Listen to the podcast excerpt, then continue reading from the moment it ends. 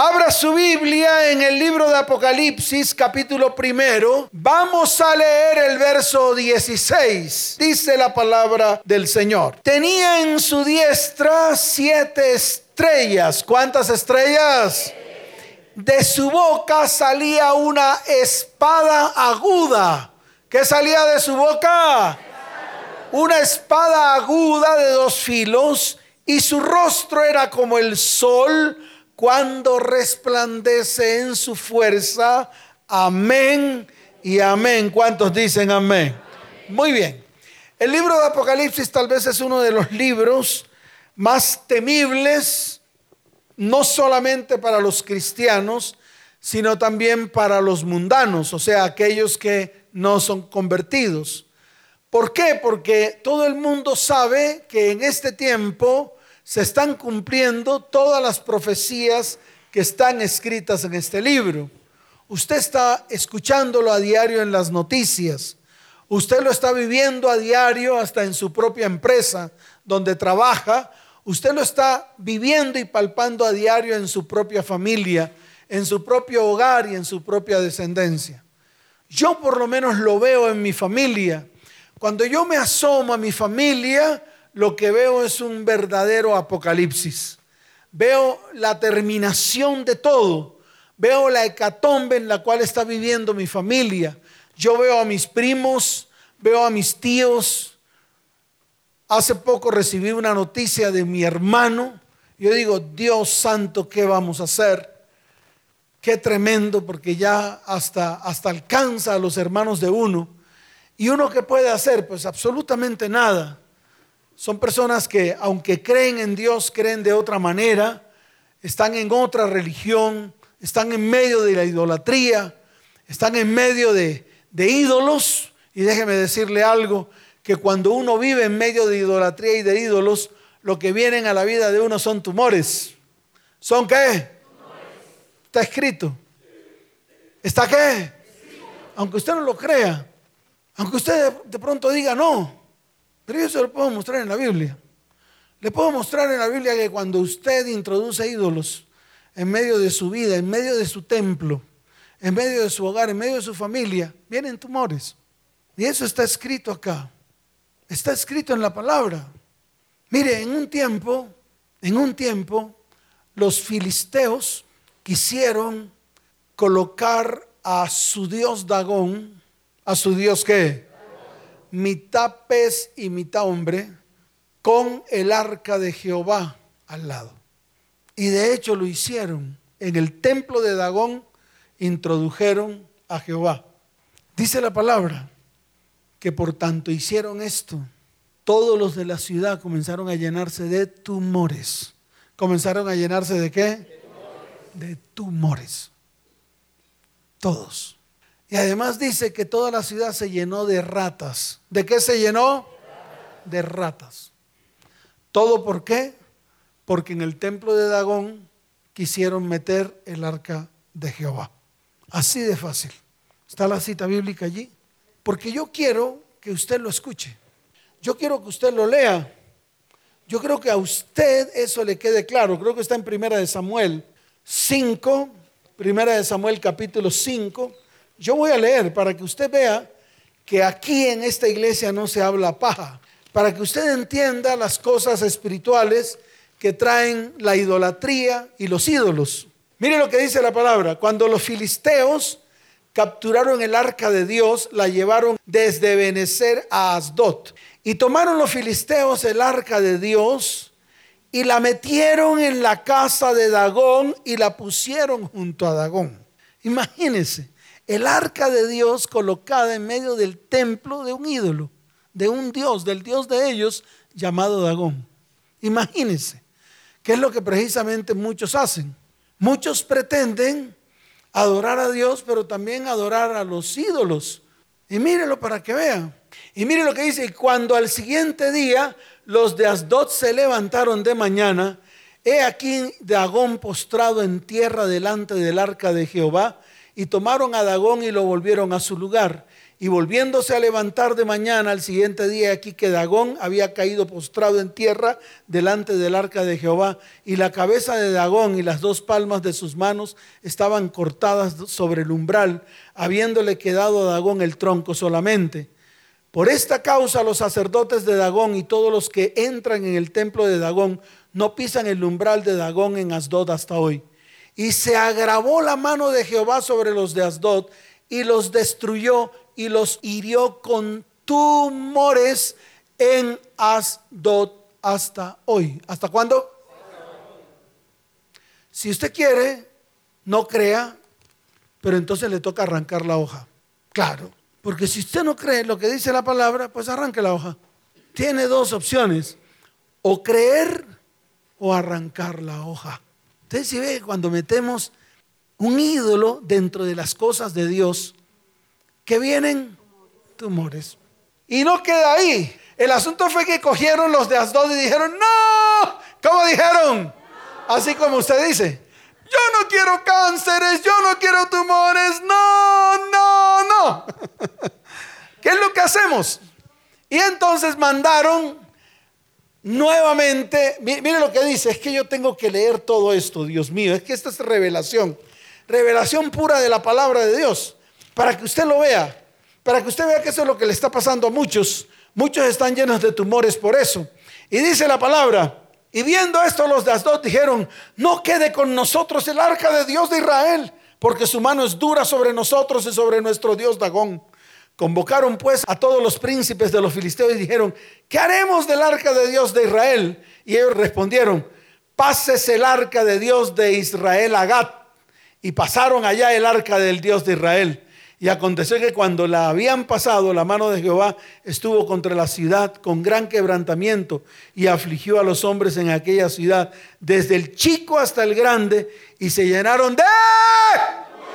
¿Fuerte de qué? Entonces enviaron el arca de Dios a Ecrón. ¿A dónde lo enviaron?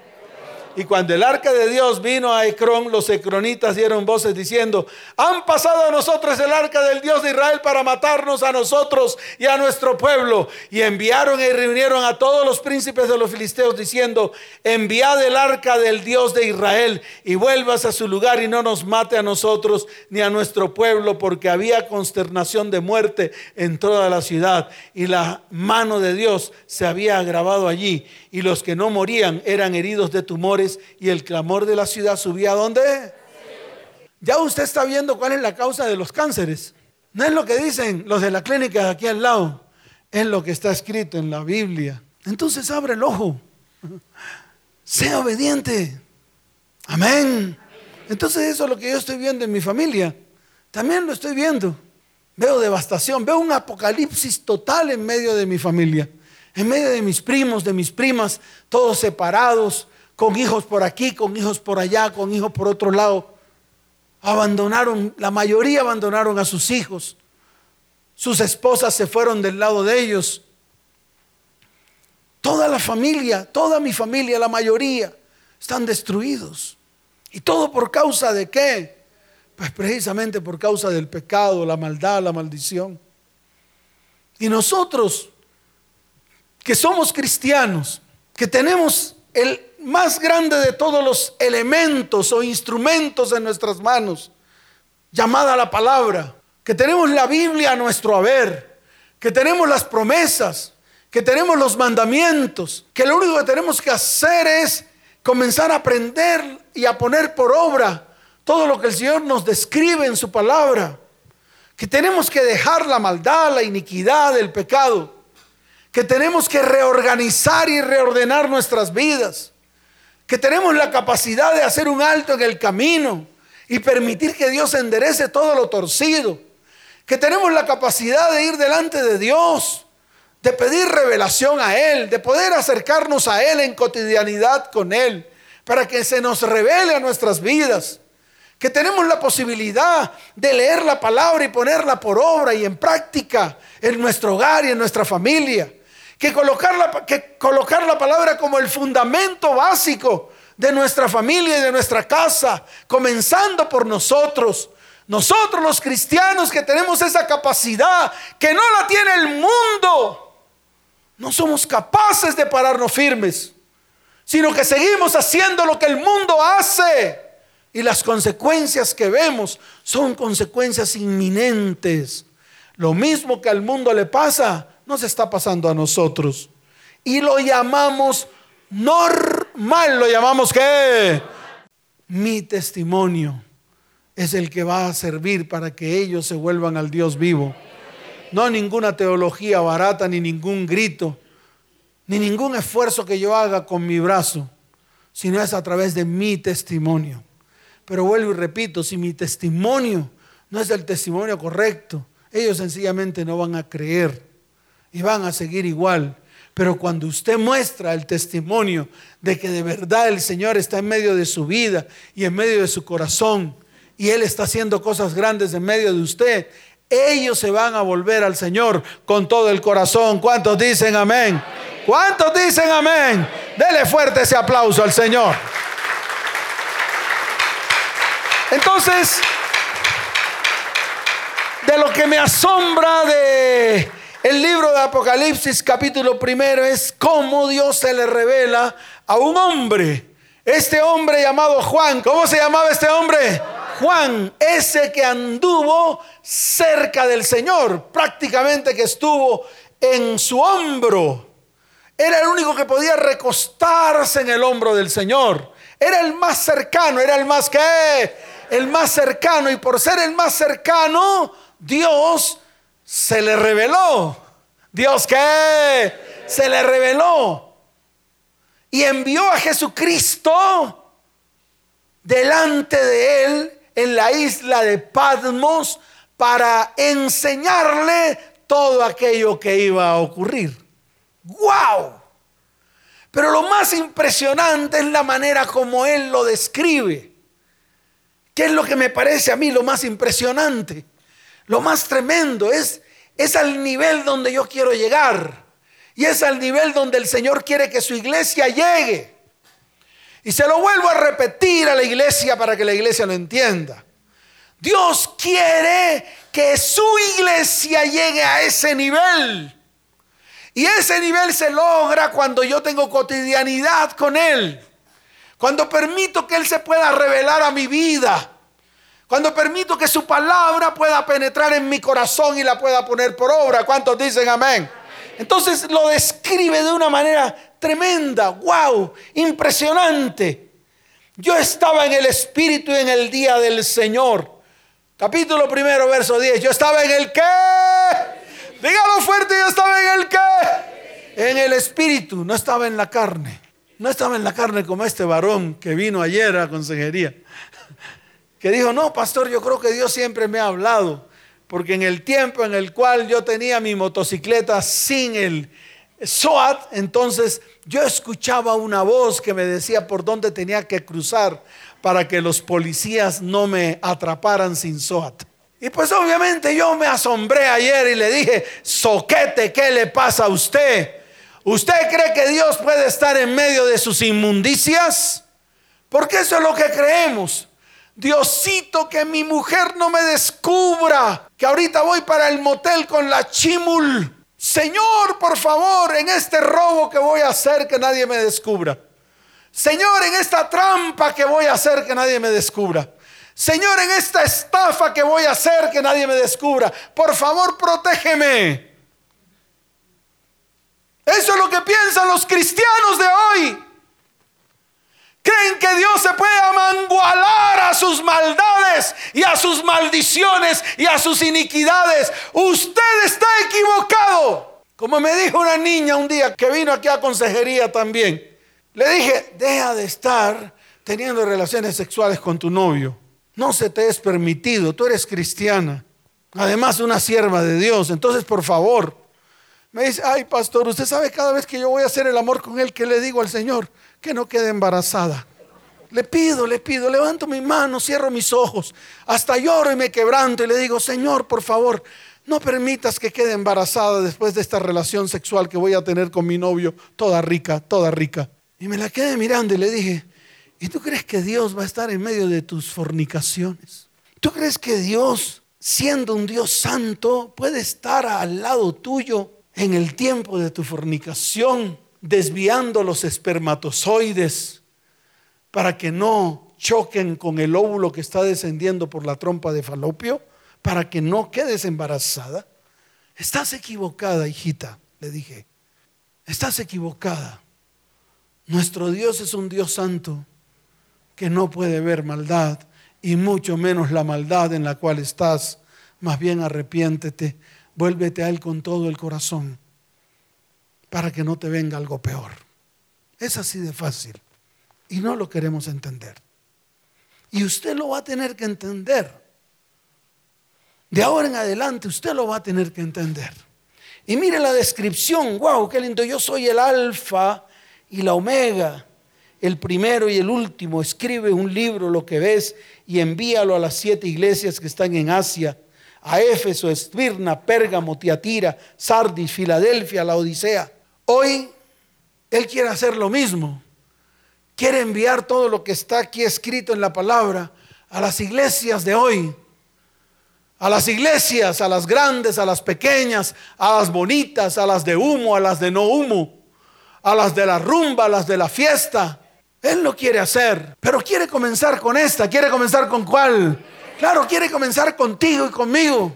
Y yo le dije al Señor: listo, comencemos, Señor. Yo acepto el reto de enseñarle a las familias qué es lo que realmente dice tu palabra. ¿Cuántos dicen amén? Amén. Y dice la palabra: y me volví para ver la voz que hablaba conmigo, y vuelto vi 7 candeleros de oro, y en medio de los 7 candeleros a uno semejante al Hijo del Hombre. Wow, vestido de una ropa que llegaba hasta los pies y ceñido por el pecho con un cinto de oro. Oh Dios, su cabeza y sus cabellos eran blancos como blanca lana, como nieve, sus ojos como llama de fuego, y sus pies semejante al bronce bruñido, refulgente como en un horno, y su voz como estruendo de muchas aguas. Yo le hago una pregunta a usted. ¿Usted cree que la santidad de ese que se le apareció a Juan en la isla de Patmos es parecida a la inmundicia suya, a la maldad suya, a la basura que hay en medio de su vida y su corazón? ¿Usted cree que ese que está ahí, usted lo puede meter en su inmundicia? ¿Usted cree que usted puede levantar la mano en medio de su inmundicia para que ese Dios santo pueda meterse en su vida? Yo sencillamente le voy a decir algo: no va a poder si primero usted no permite que en su vida haya una verdadera conversión. Y no solamente una verdadera conversión, sino que también haya un verdadero arrepentimiento. ¿Haya un verdadero qué? Dígalo fuerte: ¿haya un verdadero qué? ¿Cuántos dicen amén? Dele fuerte ese aplauso al Señor.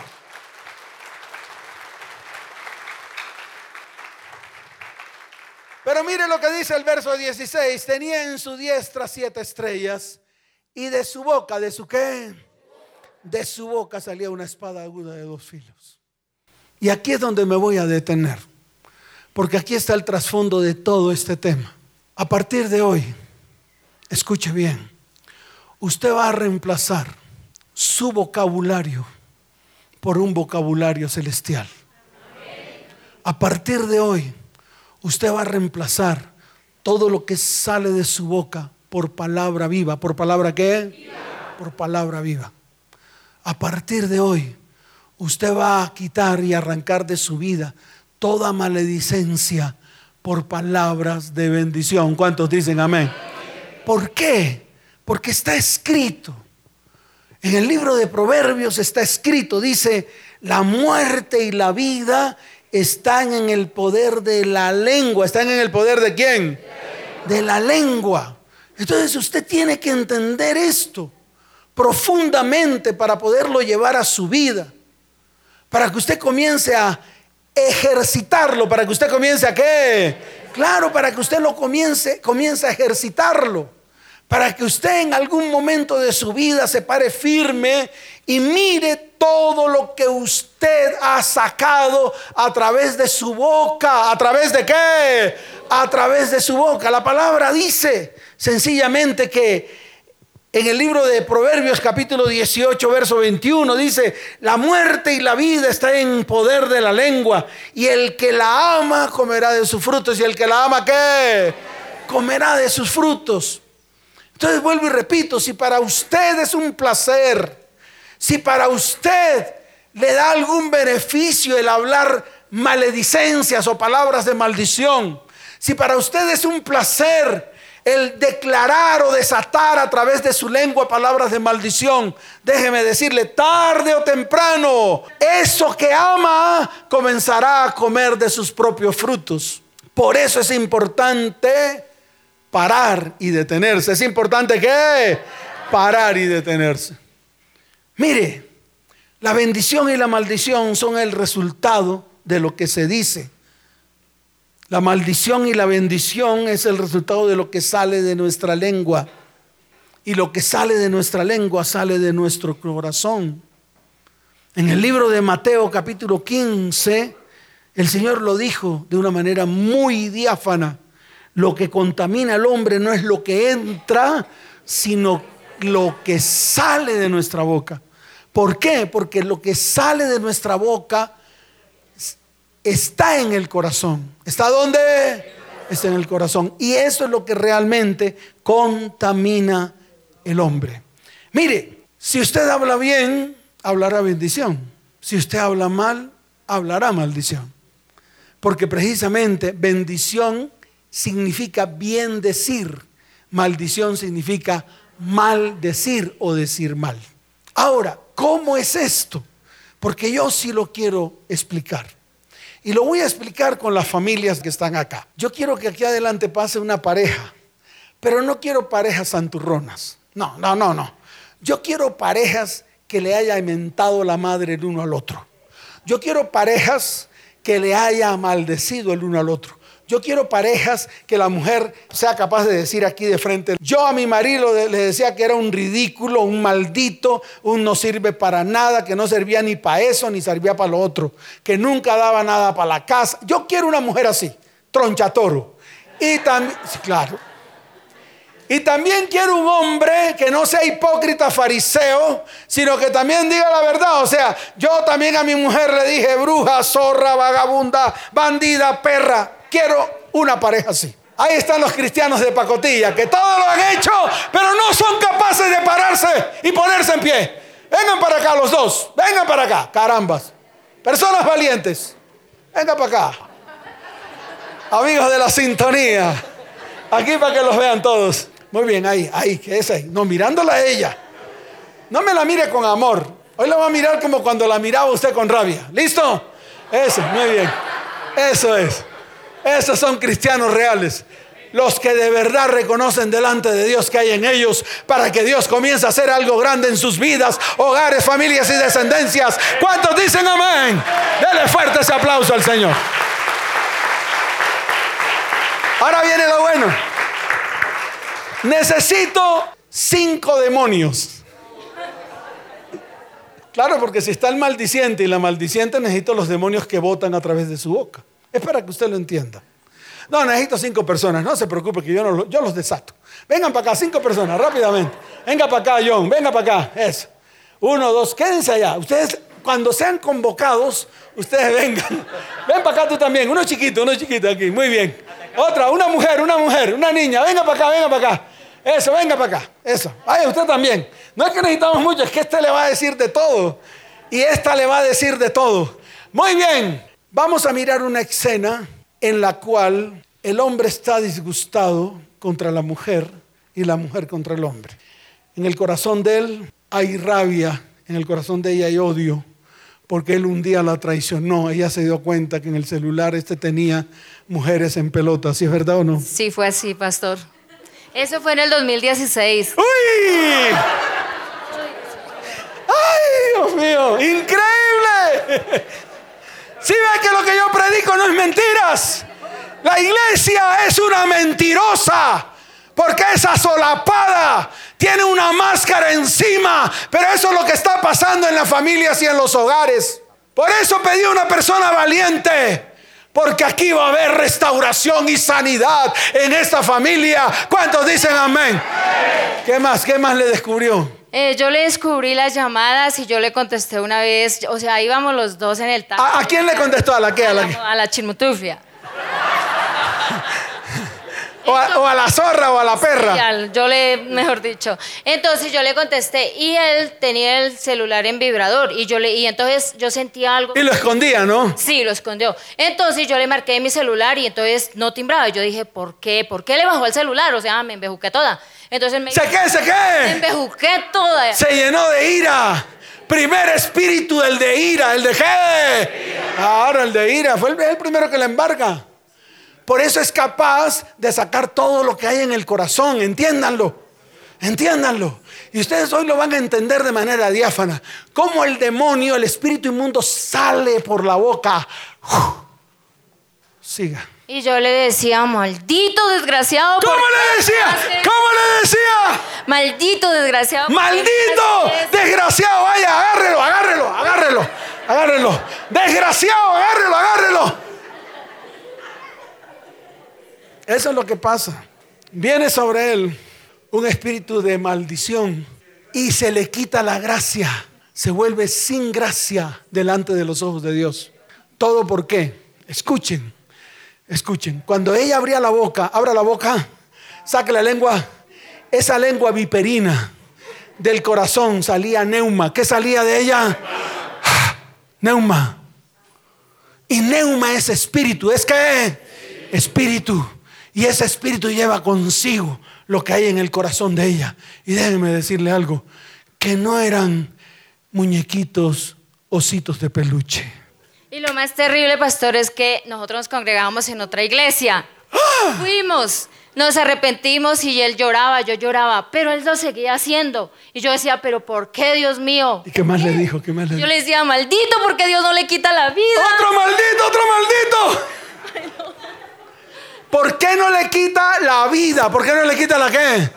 ¿Usted sabe qué espíritu desataba sobre su propio marido? No, de muerte. Espíritu de muerte. ¿Espíritu de qué? De muerte. ¿Ya lo perdonó? Sí, pastor, porque realmente, o sea, en nuestras vidas ha pasado tantas cosas que el simiente realmente ha sido Dios. Porque yo soy una mujer de oración, leo la Biblia, hago lo que el pastor dice. Y llevamos 2 meses, como llevamos para 3 meses viniendo a esta iglesia, y ha sido de bendición, realmente de bendición. ¿Cuántos dicen amén? Porque él no quería, nosotros íbamos a otra iglesia, él no iba, llevaba 1 año sin ir a la iglesia. Y yo, por causa de la chimoltrufia. No, ya él había dejado eso, pero decía que no iba a la iglesia. Que le estoy jalando la lengua. Porque eso pasó en el 2016 y bueno, él duró 1 año sin ir a la iglesia. Entonces yo decía, Señor, ¿pero por qué no a la iglesia? ¿Por qué? Yo quiero que seamos como yo, como una familia perfecta. O sea, buena, no por perfecta, lo menos. No somos perfectos, somos imperfectos en manos de un Dios perfecto. Exacto. Y entonces yo me la pasaba orando, yo oraba. Decía, bueno, pero ya se arregló la cosa. Sí, muy bien, ahora vamos a mirar qué le decía él a ella. Están los demonios atrás listos.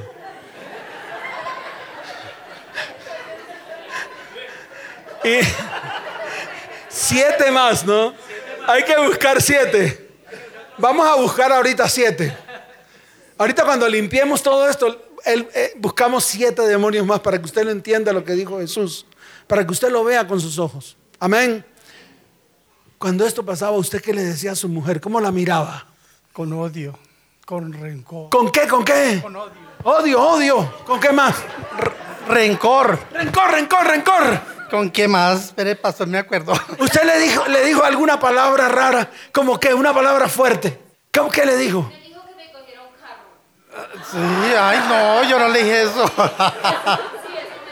le dijo? Era que le coja un carro y la acabe por tanta maldición que yo le decía, ¿eh? Yo lo que le decía era, uy, Dios mío, gracias a Dios me decís esa Tatacoa. ¿Una qué? Tatacoa. ¡Espíritu de Tatacoa! ¡Tatacoa! Bueno, escuchen, ahí no queda todo. Tal vez ahí queda la ilustración. Pero mire, donde este hombre se movía, iba con todos agarrados. Dele, hombre, deje ese cobarde. Fue capaz de tener la chimoltrufia encima. Venga para acá ahora. Los demonios le seguían. Ahora, escuche, ¿qué pasó después? El problema es que ellos, los demonios, están listos para cuando venga el tiempo del cumplimiento de la palabra.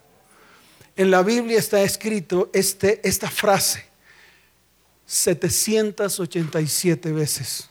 en el tiempo del cumplimiento de la palabra. ¿Y qué pasa en el tiempo del cumplimiento de la palabra?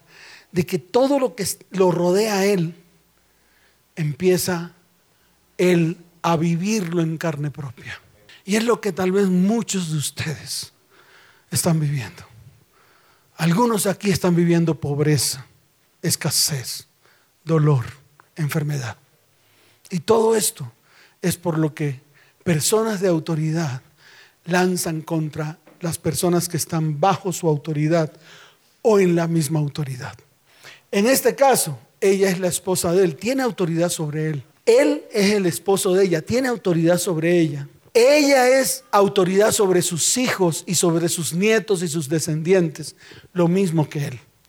Ahora hablemos de la chimoltrufia, que fue la que ella le descubrió a él. ¿Qué pasa con la chimoltrufia? También tenía autoridad sobre él.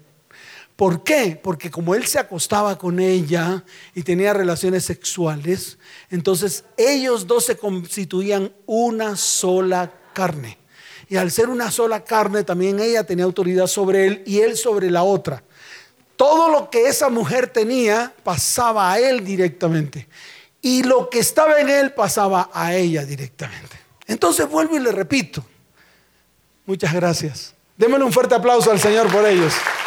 Ellos no son demonios, son siervos de Dios. ¿Son qué? Dígalo fuerte, ¿son qué? Levante su mano y diga, todos los que estaban aquí adelante son siervos del Dios Altísimo. ¿Cuántos dicen amén? Fuerte ese aplauso al Señor. Entonces vuelvo y repito, esto no es cosita de comer. Esto no es de que yo me río, de que yo me gozo el tiempo. No, es que yo lo hago, es que no me va a pasar nada. La Biblia dice otra cosa totalmente diferente. Por eso todo lo que uno ha dicho a través de nuestros labios, a través de nuestra lengua, que ha salido del corazón, lo que ha salido por nuestra boca es neuma, espíritu, y ese espíritu va contra la persona, y hasta que no se cumpla lo que ese espíritu inmundo fue a hacer en la persona, ese espíritu no descansa. Por eso yo le digo algo, es el tiempo de romper con todo esto, comenzando por usted. ¿Comenzando por quién? Claro, por usted. Tiene que comenzar usted. Nosotros tal vez esto lo hemos hecho muchas veces, pero esta vez hay algo mucho más grande, que es lo que dice la palabra, que es la manera como nosotros podemos reemplazar esa espada de dos filos de maldición por la espada de dos filos que Jesucristo mismo tenía en su boca, que es la palabra de Dios, que es la que... la palabra de Dios, que podamos hablar nosotros el lenguaje del cielo, que podamos hablar nosotros el lenguaje de quién, que ese lenguaje del cielo se lo podamos transmitir a las personas que están bajo nuestra autoridad. ¿Cuántos dicen amén? Que de ahora en adelante usted pueda ver a su cónyuge y le pueda decir, tus manos son una bendición, tu vida es una bendición para mi vida. Que usted pueda tomar a sus hijos y anular toda esa cantidad de palabras que le ha dicho, sobrenombres, esos conjuros, esos hechizos, esos qué. Dígalo fuerte, esos qué. Esos hechizos con los cuales nosotros hemos comenzado a hacer brujería y hechicería a través de nuestras palabras. Por ejemplo, varones y mujeres. Cuando usted se juntó con un varón, mujer, que le dijo... nunca voy a ser feliz con nadie sino contigo. ¿Usted qué cree que hubo ahí a través de esa palabra que lanzó? Si no fue una hechicería, fue una ¿qué? Una atadura que se convierte en hechizo. ¿Se convierte en qué? Y hasta que no se cumpla, no descansa ese demonio. Cuando usted se ha atado con su economía, con personas. Esto va para todas las áreas. En el área espiritual, ¿cuántos fueron atados a través de las palabras, conjuros, con demonios, con santos? Hoy conjuro a mi hija María Luisa, a Santa Teresa. Y lo han conjurado a usted con santos, con nombres de santos. ¿Cuántos brujos pasaron por usted haciéndola colocar en medio del fuego cuando la misma palabra dice que usted no puede estar colocado en medio del fuego? ¿Cuántas veces usted llevó a su hijo a donde un brujo o hechicero o alguna secta donde dice que le colocaron mertiolates y alcoholes para que lo visitara de noche y lo sanara? Esto es tremendo, esto es más fuerte de lo que nosotros como cristianos pensamos. Pero todas estas cosas las hemos hecho. Y como nosotros la hemos hecho, tenemos que ir delante de Dios para poder romperlas, llevarlas a la cruz. Y esto lo tiene que hacer la iglesia. Usted, mamá, papá, con cada hijo. Usted, esposo, con la mujer, las veces que declaró sobre ella estas palabras. Usted, esposa, las veces que declaró sobre él estas palabras de maldición. Salieron del corazón, salieron a través de su lengua. Y déjeme decirle algo, contaminó la rueda de la creación, porque por nuestra misma boca sale bendición y maldición.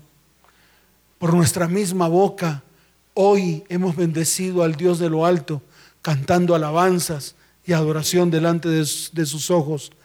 Pero cuando llegamos a nuestra casa o a algún lugar, sale de nuestra boca maldición. El mismo Santiago dice, esto no puede ser. No puede salir por una misma fuente aguas amargas y aguas dulces. Entonces esto nos tiene que quedar claro. Y nos tiene que quedar claro para sanidad y restauración. Para que lo hagamos de verdad. ¿Cuántos de sus hijos usted les truncó sus sueños y sus metas? ¿Cuántas hijas usted ve que no se les ha podido cumplir sus sueños y sus metas por causa de palabras que recibieron de parte suya o de parte de su papá o de parte de alguna autoridad? Ahora tu iglesia, ¿cuántas palabras tú has recibido de personas de autoridad espirituales?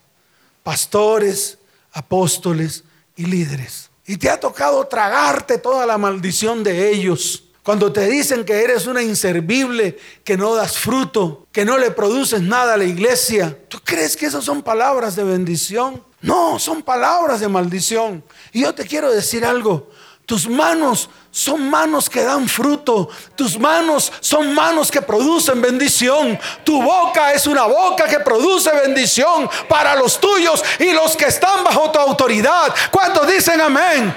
Entonces no va a aceptar nunca más una palabra de ninguna persona de autoridad sobre usted que no sea palabra de bendición. ¿Cuántos dicen amén? ¿Cuántos dicen amén? Dale fuerte ese aplauso al Señor. El problema de todo esto es que muchos de nosotros tenemos una enfermedad.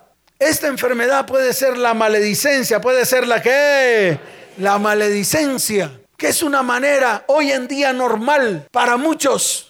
Asómese al mundo y verá que la maledicencia es normal para muchos. Y muchos ya la tienen por costumbre de maldecir en todo tiempo.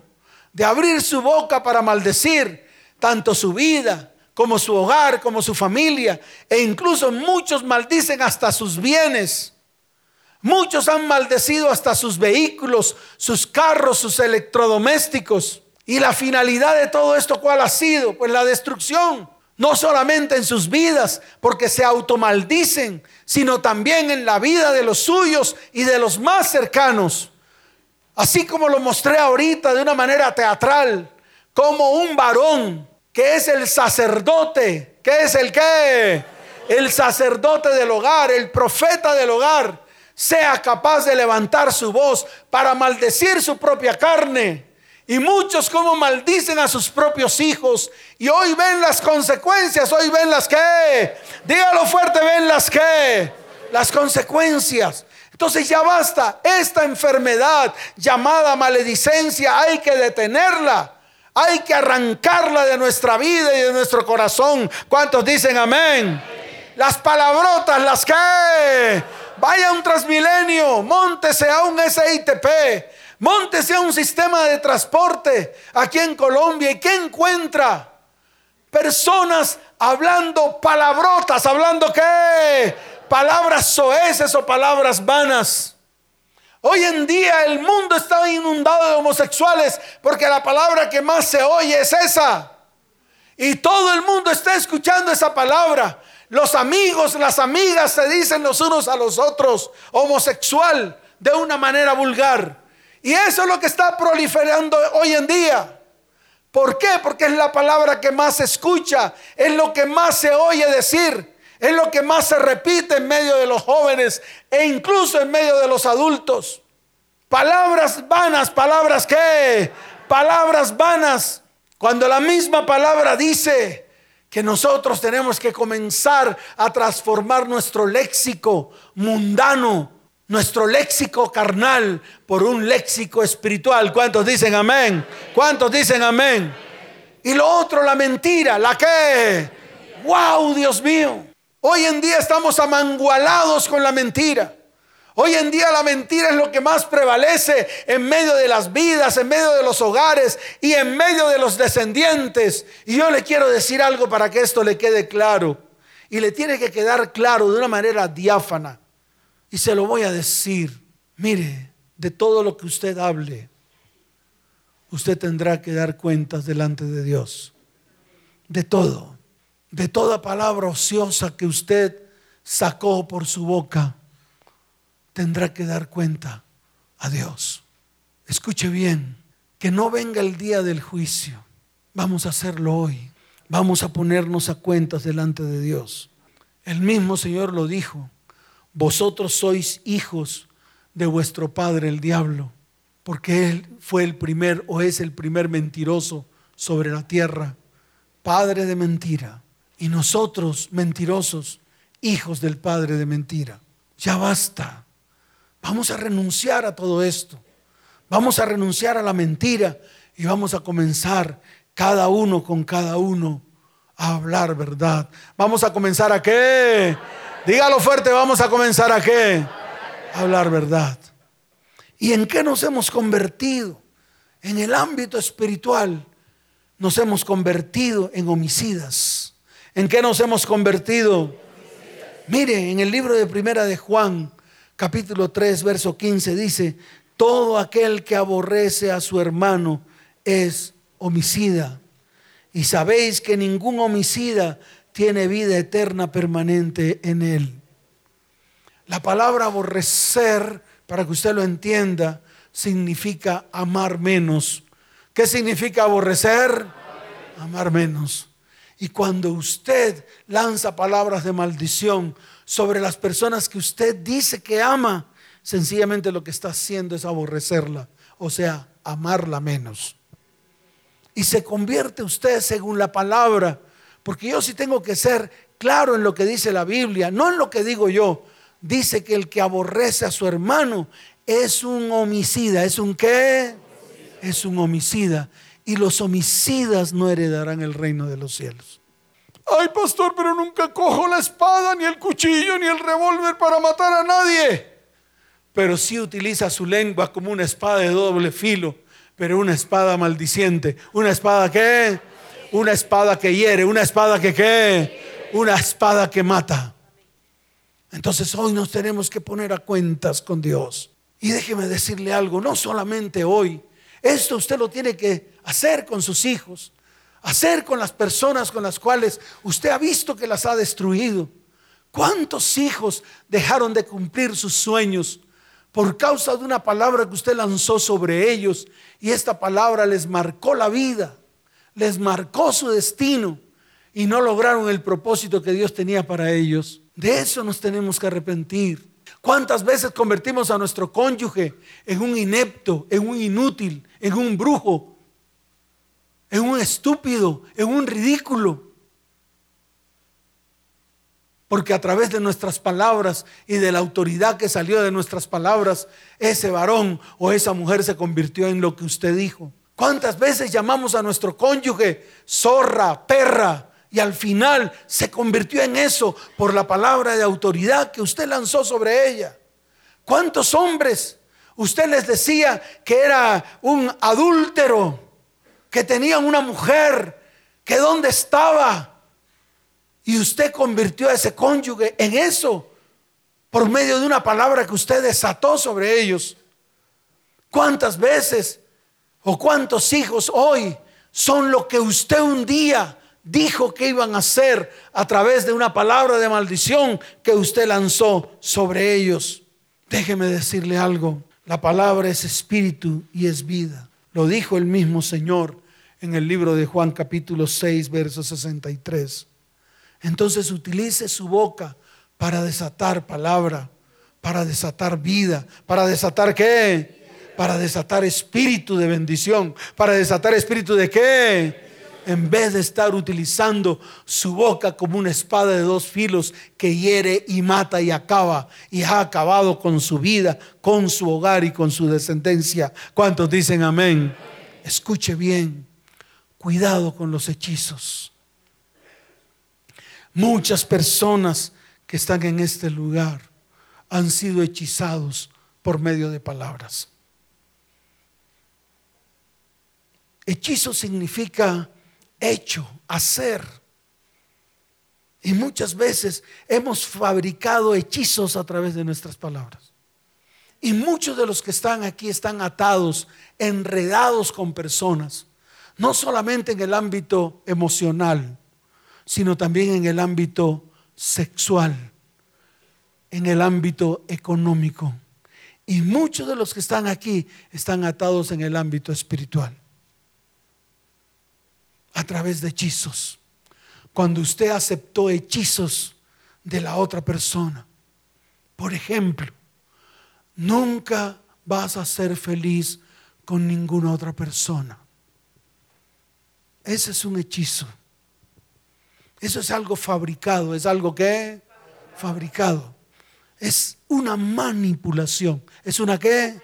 Claro, es algo manipulado. Mírelo. Mírelo cuando su novio se le acercaba y le decía: mi amor, nunca vas a ser feliz con ningún otro, sino solamente conmigo. Nunca vas a poder sentir placer con nadie, solamente conmigo. Mujeres que le dijeron a hombres en el momento de tener autoridad: nunca podrás ser feliz con ninguna otra mujer, sino conmigo. Son palabras hechiceras, palabras que hechiceras que salieron de la boca de personas y se convirtieron en hechizos. ¿Se convirtieron en qué? En hechizos. Entonces yo le vuelvo a repetir: cuidado con los hechizos. Y hoy es el día en el cual vamos a romper todo hechizo en el nombre de Jesús. ¿Cuántos dicen amén? ¿Cuántos dicen amén? Dele fuerte ese aplauso al Señor. Colóquese en pie. Hoy es el día de romper toda autoridad que alguna persona tuvo sobre usted y romper toda palabra de autoridad que lanzaron contra su vida. Pero escucha bien, lo primero que tenemos que hacer es reconocer que también nosotros hemos sido partícipes de lo mismo. ¿Qué hemos sido qué? Partícipes de lo mismo. Levante su mano y dígale: Señor, hoy reconozco delante de ti y delante de esta nube de testigos que he sido maldiciente. Reconozco delante de ti y de esta nube de testigos que he declarado palabrotas, palabras vanas que no alimentan, palabras vanas que no edifican, palabras vanas que no bendicen. Señor, he sido un nido de mentiras. Hoy reconozco que he sido una raíz de mentira. Por lo tanto, hoy vengo delante de ti, porque a las personas a las cuales he desatado estas palabras maldicientes, palabras vanas y palabras mentirosas, son los que están a mi alrededor, las más cercanas, mi propia carne y mi propia sangre. Esto es mi cónyuge, mis hijos, mis descendientes. Por lo tanto, hoy tomo autoridad en lo más profundo de mi corazón y voy delante de ti, Señor. Diga: hoy vengo delante de ti. Me arrepiento por todas esas palabras que he declarado, con la cual he maldecido, con lo cual he roto sueños, he roto propósitos, con lo cual he destruido vidas, he destruido hogares y aún he destruido descendientes. Señor, hoy me arrepiento y vengo delante de ti. Yo con mi propia boca llevo cada palabra de maldición, cada palabra vana y cada mentira a la cruz del Calvario. Yo las llevo a la cruz, porque escrito está: Cristo llevó la maldición. Hecho por mi boca maldición a través de lo que dice la ley, pero la ley no provee la solución. Diga: la ley no provee la solución. Cristo proveyó para mi vida, para mi hogar y para mi descendencia la solución a la maldición. Y fue que Él se hizo maldición, porque escrito está: maldito el que muere en un madero. Señor, iré a mis hijos, iré a mi cónyuge, iré a mis familiares, y esto mismo que hice delante de ti lo haré delante de ellos, porque yo anhelo bendición para mi vida, para mi hogar y para mi descendencia. Padre, hoy también me coloco delante de ti y confieso que muchas personas de autoridad, muchas personas a las cuales les di autoridad, también lanzaron palabras sobre mi vida, palabras sobre mi casa, palabras sobre mi hogar, palabras sobre mi descendencia, palabras sobre mi propósito. Mas hoy, Señor, vengo delante de ti y declaro: todas esas palabras yo las tomo, porque tengo la autoridad, y las llevo a la cruz del Calvario. Se anulan, se destruyen, y todo demonio y espíritu inmundo que había sido asignado a mi vida, a mi hogar y a mi descendencia, quedan exhibidos y avergonzados públicamente en la cruz del Calvario, porque escrito está: Cristo exhibió públicamente todo principado, toda potestad, y los exhibió y los destruyó en la cruz del Calvario. Señor, hoy digo: esas personas de autoridad tendrán que dar cuentas delante de ti, porque escrito está: toda, de toda palabra ociosa que hemos declarado, tendremos que dar cuenta delante de Dios en el día del juicio. Mas yo no esperaré el día del juicio. Por lo tanto, hoy vengo delante de ti para ser limpiado, para ser sanado y para ser libre. Señor, haré lo correcto.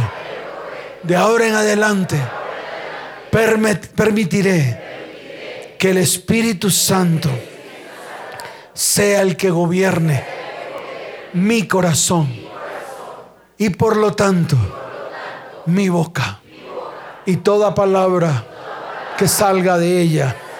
Señor, bendeciré mi vida, bendeciré a los míos y bendeciré a todos los que me maldijeron. Levante su mano y dígale: Señor, Hoy bendigo a los que me maldijeron, sin importar la causa por la cual me maldijeron. Hoy los bendigo, porque escrito está: bendice al que te maldice.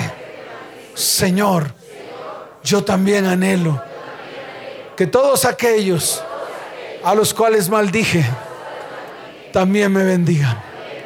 Por eso iré a los míos, a los próximos, a mis descendientes, para que ellos me bendigan, sin importar que yo los maldije. Padre, se quiebra la maldición, se rompe la maldición, y la llevamos a la cruz, y allí en la cruz se destruye por aquel que destruyó la maldición. La enfermedad llevó mi ruina, llevó mi escasez. Señor, mi despropósito lo llevó en la cruz. Y ahora puedo decir que mi vida, mi hogar y mi descendencia tiene propósito en Cristo, comenzando por mí. Ciertamente llevó él mi enfermedad, ciertamente llevó él mi dolor, ciertamente el castigo que yo debía recibir, él lo recibió en la cruz del Calvario. Ciertamente él fue herido por mis rebeliones, molido por mis pecados. Señor, por su llaga yo declaro lo que dice tu palabra: he sido sanado. En el nombre de Jesús. Amén y amén. Fuerte ese aplauso al Señor.